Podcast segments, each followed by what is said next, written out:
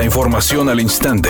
Grupo Radio Alegría presenta ABC Noticias. Información que transforma.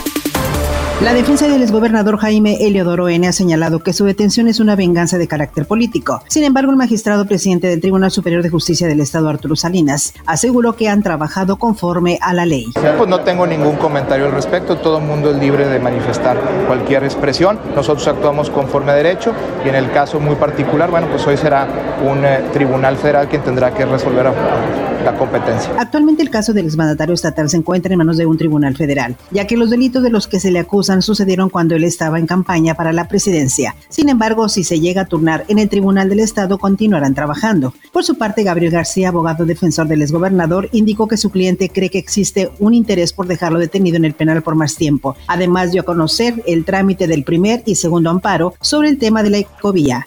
El primer amparo está resolviéndose, está ya para continuar con el proceso en el mismo juicio de amparo y esperemos que en los próximos días podamos tener alguna, alguna respuesta. Y en el segundo amparo está por interponerse, si no es mañana, el miércoles a más tardar.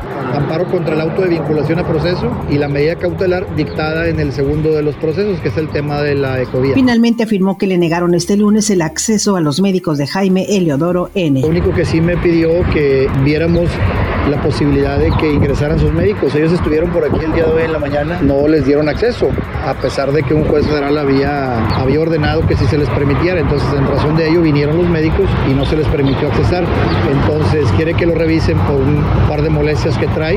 La Suprema Corte de Justicia declaró inconstitucional la totalidad de las normas que dan sustento al Padrón Nacional de Usuarios de Telefonía Móvil, conocido como PANOUT, debido a que obliga a los usuarios de telefonía celular entregar sus datos personales y biométricos. Con ello, se lesionan los derechos humanos a la privacidad y a la intimidad. Habla el ministro Juan Luis González Alcántara. Paradójicamente, ceder el control sobre los datos personales representa en sí mismo un peligro para la seguridad de los usuarios.